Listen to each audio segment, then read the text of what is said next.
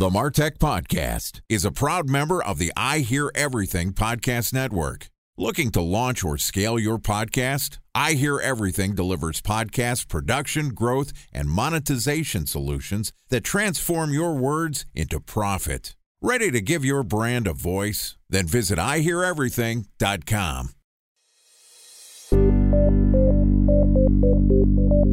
From advertising to software as a service to data. Across all of our programs and clients, we've seen a 55 to 65% open rate. Getting brands authentically integrated into content performs better than TV advertising. Typical lifespan of an article is about 24 to 36 hours. If we're reaching out to the right person with the right message and a clear call to action, then it's just a matter of timing. Welcome to the Martech Podcast, a Ben J. Shap LLC production. In this podcast, you'll hear the stories of world class marketers that use technology to drive business results and achieve career success. We'll unearth the real world experiences of some of the brightest minds in the marketing and technology space so you can learn the tools, tips, and tricks they've learned along the way. Now, here's the host of the Martech Podcast, Benjamin Shapiro. Welcome to the Martech Podcast. Today, we're going to talk about a topic of marketing that some people say is dead and some people find tremendous amount of engagement with organic social. Joining us is Brooke Sellas, who's the founder and CEO of B Squared Media, which is a boutique digital marketing agency specializing in done for you social media marketing and advertising services. Today, Brooke is going to walk us through her thoughts on the role of using social posting as a tool to drive engagement with prospects and customers. Here is our interview with Brooke Sellas, founder and CEO of B Squared Media. Brooke, welcome to the Martech podcast. Hello. Thank you so much for having me. I'm really excited to talk with you today. Well, I am excited to have you here and really excited to talk about a somewhat controversial topic when it comes to social media marketing, which is the role of organic social. Let me just start off by asking you for a little bit of information about B Squared Media. Tell us about you and about your company. Sure. So we are about to turn seven in May. And I guess we're officially out of startup phase, but I still call us a startup because aren't we all? and as you mentioned, we're a boutique, which means we're pretty small. It's myself and about 15 other remote workers. And we service about 40 different clients, both with organic social media help as well as digital advertising help. So our clients range anywhere from small companies to medium and even enterprise size brands. So like Fortune 100 recognizable brands and every agreement that we have or the service that we do for the clients or if you want to call it key performance indicators that we have to meet are vastly different based on what the client needs are. So you said somewhere along the way in your intro about your company the word organic social, which is controversial. I think that if you asked your average performance marketer, they'd say organic social is dead. There's no purpose for it. You should just try to buy all of your social traffic. I'm assuming that you have a different take. Tell me about the use for organic social and why companies should consistently post across different social networks. So I would have to totally disagree. And I think it's in all in the approach. I mean, if you look at advertising numbers, they're not great. As a performance marketer, yes, we know that Facebook came clean a couple of years ago and they said to us, hey, Facebook's now a pay to play site and we have to spend some ad dollars there. But that doesn't mean that organic is dead really the way exciting and innovative brands are using organic social is more for that one to one connection with their consumers or personifying the brand, making the brand seem like a human because I'm sure we've heard it a million times, right? People don't love brands, they love people. But there is actually research on personifying brands and brands being able to gain love and loyalty from consumers based on different factors. Here's my philosophy when people say organic is dead. I think that the average performance marketer who's saying, hey, your organic posts don't matter, customer acquisition all happens through paid, they're thinking very much about either the top of the funnel or the bottom of the funnel. They are excluding the middle of the funnel, which is building lasting relationships with your customers. Yes, nurture middle part. Exactly. So when you get someone to, you mentioned Facebook, obviously it's the 800 pound elephant in the room when it comes to social media, that they're triple P, the pay to play platform. But there is the idea of driving somebody from your performance ads into a place where you can retain them and provide them information over time. Talk to me about the strategy on Facebook and on other channels for driving people into your pages. What's the value of driving them to a website as opposed to a like or a follow? So, obviously there are times in which we want to send the consumer off the Facebook page to some sort of promo link or sale. But typically, what we try to do is to make sure that we're staying in line with the algorithm, which means we want to try to keep people on the Facebook page because Facebook likes that. Their algorithm likes that. So when you send people off to a link, unless it's through a Facebook specific campaign, you can get dinged. So, what we're trying to do on the Facebook page is personify the brands, try to give some of that one to one connection, like asking questions, especially when it comes to feedback about the brand or getting the consumer to have an emotion, especially if that emotion happens to be love. And then also to share behind the scenes content, which goes back to personifying the brand. So, what we've seen across the board, even though we work with numerous industries, is that anytime we share what we call behind the scenes content, which this content could be like storytelling about something that happened in the office, it could be a picture of an office event. We have clients who actually highlight their employees and kind of tell their own personal stories, how they came to be a part of that brand. And that content, every time without exception, performs way better than any of the Facebook averages on content without paid advertising behind that content. Talk to me a little bit more about the data where you're saying that the content where you're posting behind the scenes information and storytelling performs better. What do you mean by performs better and what are you benchmarking it against? So if you look at some of the averages for content shared on Facebook, I believe the average is like 2% or less engagement on content that isn't backed by any paid media or organic content, as we're calling it what we've seen is upwards of 8 9 10 plus percent on what we're calling behind the scenes content. And again it doesn't have to be crazy behind the scenes content. We're talking about something as simple as a picture from some sort of um, employee event or a picture of the actual employee like hi this is brooke. She's worked for b squared for seven years. Did you know that in her spare time she loves to volunteer at a local horse farm? Blah blah blah blah blah. That kind of information is super simple or it could be something that's a little more in depth, like the owner of the company. We have another client, and the owner of the company comes on and doesn't ask me anything on Facebook Live, and people go wild for it. And there's no paid dollars behind this content, but it constantly performs well over that 2% of engagement, oftentimes, like I said, at 10% or more. Let's talk a little bit about channels outside of Facebook. There's the Twitters of the world, LinkedIn, Pinterest. There's a couple different purposes for all of those. Are you finding that this brand personification strategy is something that works across all channels? Just how do you view organic across the multiple different social networks? Sure. So I think they worked really well on Instagram because Instagram's such a visual channel. I think LinkedIn is doing a better job of becoming a visual channel. But essentially, there's a report came out recently. Hootsuite paired up with We Are Social and they released like the state of digital marketing for 2019. And what was really interesting, and this deck is ginormous, by the way. So if you go find it and you filter through it, it's a huge deck. But in the middle of the deck, they talk about social media. And if you look at what's happening, it's really interesting you see a lot of the numbers falling on platforms like Twitter that aren't as visual. And you see the numbers continuing to grow, even though they've stagnated a little bit. But Facebook has like 2 billion plus people. So, of course, the growth is going to stagnate because they're starting to reach capacity, but they're still growing. Instagram, obviously, growing very much. Snapchat, not growing because Instagram took over Snapchat. Ate their lunch. Yes, took their lunch money and ate their lunch.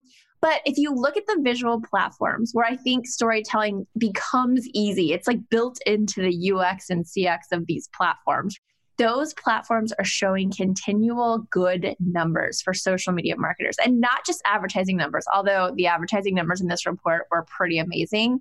But Twitter, unfortunately, in both the organic and the advertising side, is not doing well. And I truly believe it's because Twitter is like the microblogging site. Yes, we all share like funny memes and gifs and whatnot, but for the most part, Twitter's not a visual based platform. And I think that's one of the reasons why they're not doing well. It's interesting that you're talking about the visual medium, right? Where the behind the scenes, here is the picture of Brooke, who is the CEO of the company. And this is our way to show you that the people at B Squared are real people and that you're going to have a relationship with a real human and that visual experience when you have content that you want to share, right? If you're a B2B brand and you're trying to promote your thought leadership or your positioning or you're working hard on your blog posts, can you use social networks to distribute that? Is it worth trying to post that stuff on LinkedIn, on Twitter, any other channels? Yeah, I do think it's worth it. And I think this is the conundrum that we're having. I don't know if you're a fan of Mark Schaefer, but he is a good friend of mine and he just released his book, Marketing Rebellion. And if you read the book or read the book, essentially the theme of the book is this the most human company wins. So we're in this age of so much data and all of these intelligent tools. And as marketers, we have our faces planted into these dashboards and we're looking at the data and we've gotten away from that whole human to human marketing thing that marketing is really based off of, that social is based off of. And I think what's happening is where we keep finding marketing so difficult when really it's super easy. What's difficult is that we've put all of these restraints on it. We've made social media a sales channel versus a conversational channel. And then we're wondering why it's not working.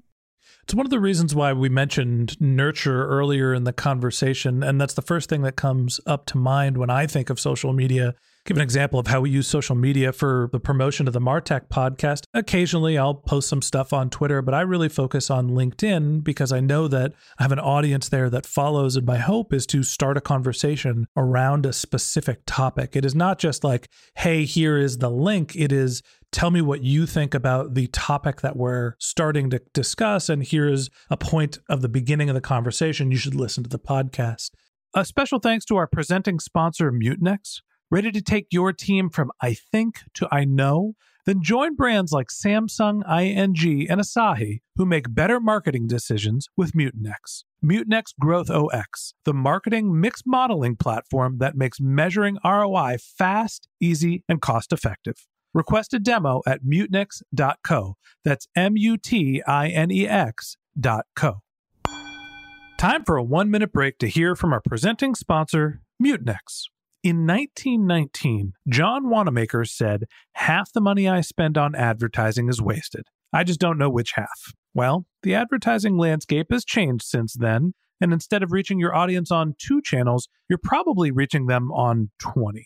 Turns out John didn't know how easy he had it. But that doesn't mean that you should give up on striving towards marketing effectiveness. No matter how complex your marketing strategy is, Mutinex Growth OX is the market mix modeling platform that measures the impact of marketing on your bottom line. Mutinex's market mix modeling platform calibrates your insights against the latest market conditions so you can make media and marketing investment decisions confidently and quickly. Ready to take your team from I think to I know? Then join brands like Samsung, ING, and Asahi who make better marketing decisions with Mutinex. Mutinex Growth OX. Your best decision starts here. To learn more about Mutinex, go to mutinex.co. That's M U T I N E X dot co. Okay, here's the rest of today's interview.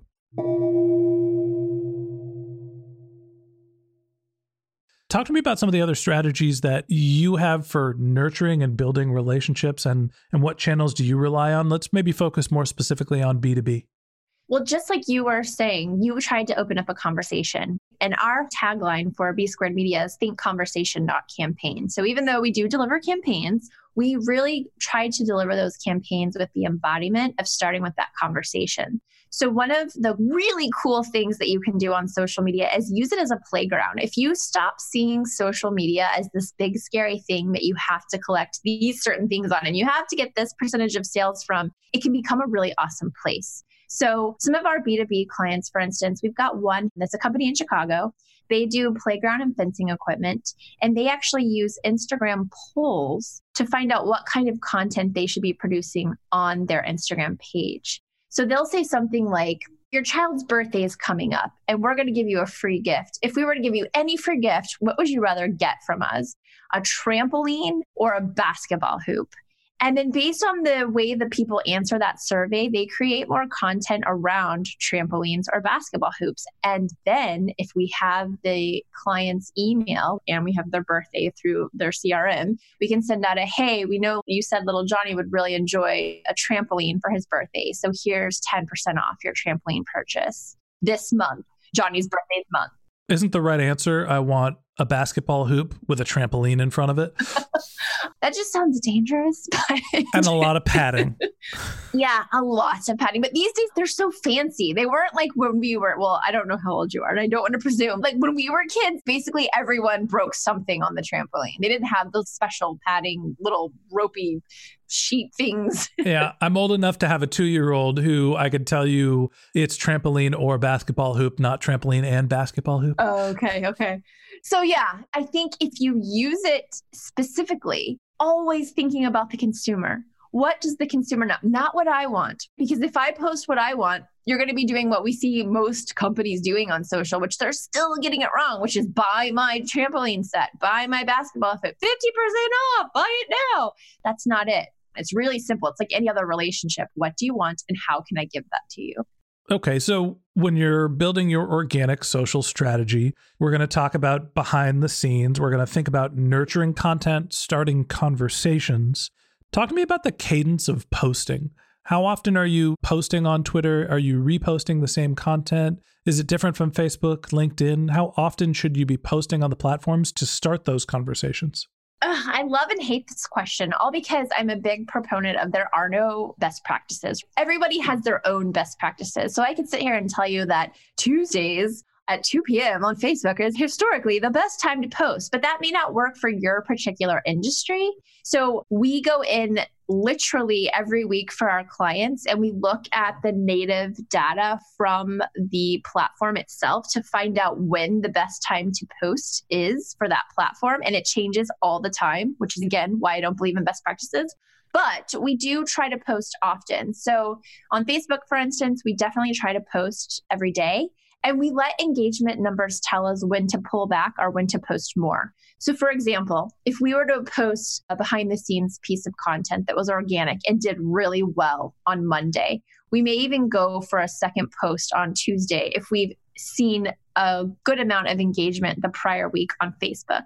But if we hadn't seen good engagement the prior week on Facebook and we posted that behind the scenes content and it did really well, we would wait until Tuesday to post again. But if we saw a really even higher number of engagement on Tuesday on whatever we posted, then on Wednesday we might try for a second post. So it's constantly testing, constantly looking at what the consumers are telling us they want and then doing that.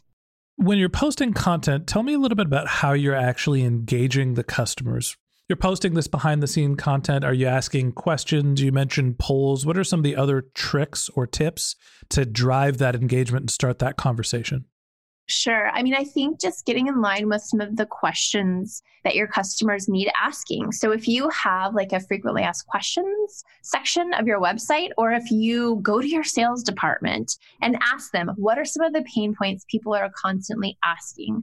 if you can take that information first, like if you were just starting out with this strategy, you can kind of already understand what kinds of questions people want answered. Because at first, it is a little difficult. It's kind of like dating. You can't go in on the first date and be like, So, when do you want to get married? You know, that's a little creepy. So, you have to start with what you have. And slowly but surely, again, as you get more of that engagement, you can go deeper with some of the questions. So, you could even go into product development with some of your questions. So we use social media a lot for product research and product development, but you could say something like, I'm a pen company. Hey guys, we're thinking about creating a pen that's burnt orange ink. What do you guys think? Love it or hate it? And you could leave it as an open ended question. You could also use it as a poll on Instagram, but on Facebook, for instance, or LinkedIn, use it as an open ended question. And then use that feedback to actually produce the burnt orange ink pen. If you get a lot of feedback that people love it and you produce it, you get to go back and say, you guys wanted it, we're delivering it. And the first 20 people that comment on this post will send a free package of burnt orange pens to, or whatever. If they don't love it, you get to open it up for more conversation and say, why do you hate it? What color would you rather us do next? Interesting. You mentioned that you can use a poll and that you're basically posting this question across multiple channels.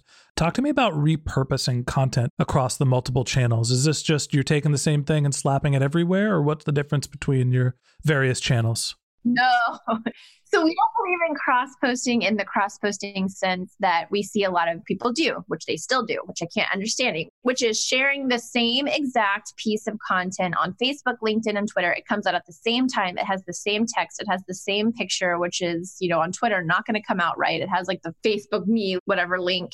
We do use the same content across different channels, but we write for the channel itself so knowing that, say, again, we'll take that basketball and fence company, knowing that their audience on Facebook are the mommies, the decision makers, will write for mommies. Knowing that our audience on Instagram might be younger mommies and maybe even potentially some of the children, because they work with a lot of older children as well. It's not just younger children. We're going to write that content that has a tone and voice that's for that group.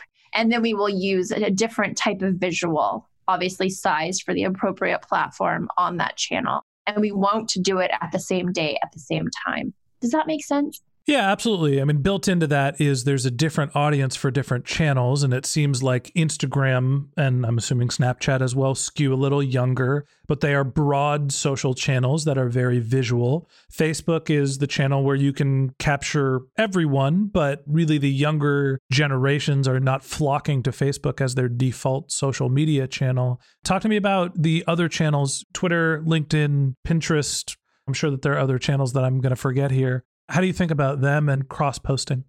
So we never really want to cross post. On Pinterest, obviously it needs to be a pin. It needs to be a pin with a price if you have a product. It's really just not that hard. I think we make it harder than it has to be. Follow the guidelines. And if a particular channel doesn't fit in with the brand, then we don't worry about it. We're not trying to be everywhere and trying to be everything to everyone. If we're talking about, again, this particular fences and playgrounds company, right now we're focusing on Facebook and Instagram for them because that's where we've seen the most success. Could we try to go out and get on Twitter and use it? Yes. However, would I recommend it? Probably not. I mean, I'm into maybe testing something like that. But again, being that they're such a visual brand, I don't think that Twitter is the place to be for this particular client. So I'm not going to suggest that they go try to put some efforts and time into Twitter.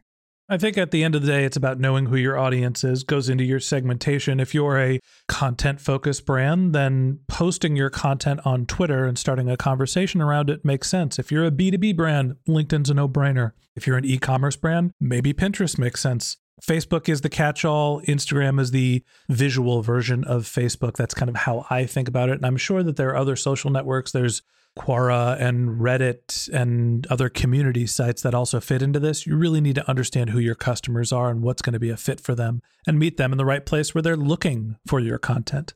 Right. And even at the end of the day, the clients who are using our organic media services, they still, at the end of the day, are hoping that doing that is going to somehow turn into sales. So we as marketers, it's up to us to educate the client and explain to them like, look, organic isn't about leads and sales. It's about building that loyal community. It's about brand loyalty, brand love, brand sentiment.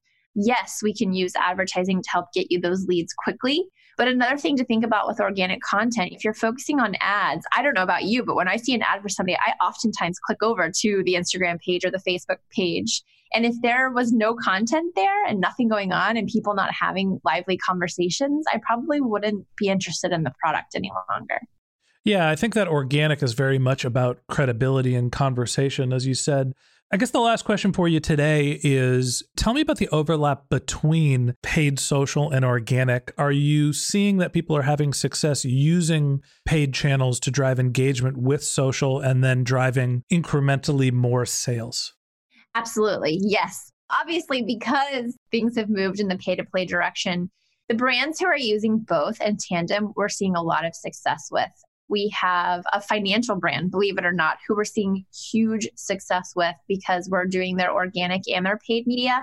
And they keep throwing more money at us for their paid campaigns because we keep over delivering on our KPI, both on the organic and the advertising side. And I think because they're so open and innovative to doing a lot of the behind the scenes content and to using that human connection and that conversation one thing that came up in one of our advertising campaigns was Buffalo Wild Wings. And it was such a visceral reaction from the crowd about Buffalo Wild Wings that we decided to run with it with an ad.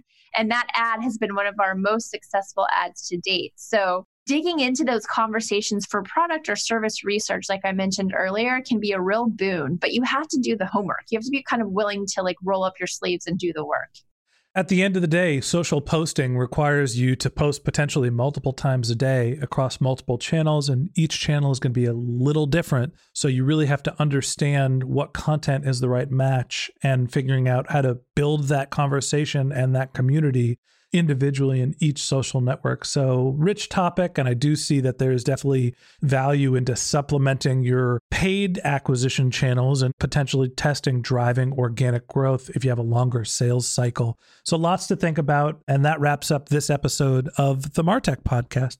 Thanks to Brooke Sellas, founder and CEO of B Squared Media, for joining us. In part two of this interview, which we're going to publish tomorrow, Brooke and I are going to talk about the value and process for handling inbound social as a customer service channel.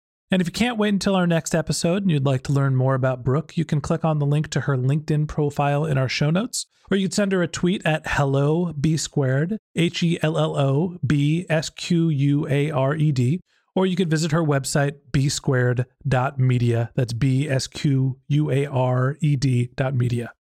If you're a subscriber to the Martech podcast, thank you for being a member of our community. We always want to hear from you, so we created benjshap.com slash question where you can send us your marketing questions, which we'll answer live on our show. Of course, you could always reach out on social media. My handle is Ben J. Shap on LinkedIn and on Twitter. It's B E N J S H A P. And if you haven't subscribed yet and you want a daily stream of marketing and technology knowledge in your podcast feed, in addition to part two of our conversation with Brooke Sellas, the founder and CEO of B Squared Media, we've got some great episodes lined up for the rest of the week. So hit the subscribe button in your podcast app and we'll be back in your feed tomorrow morning. Okay, that's it for today, but until next time, my advice is to just focus on keeping your customers happy.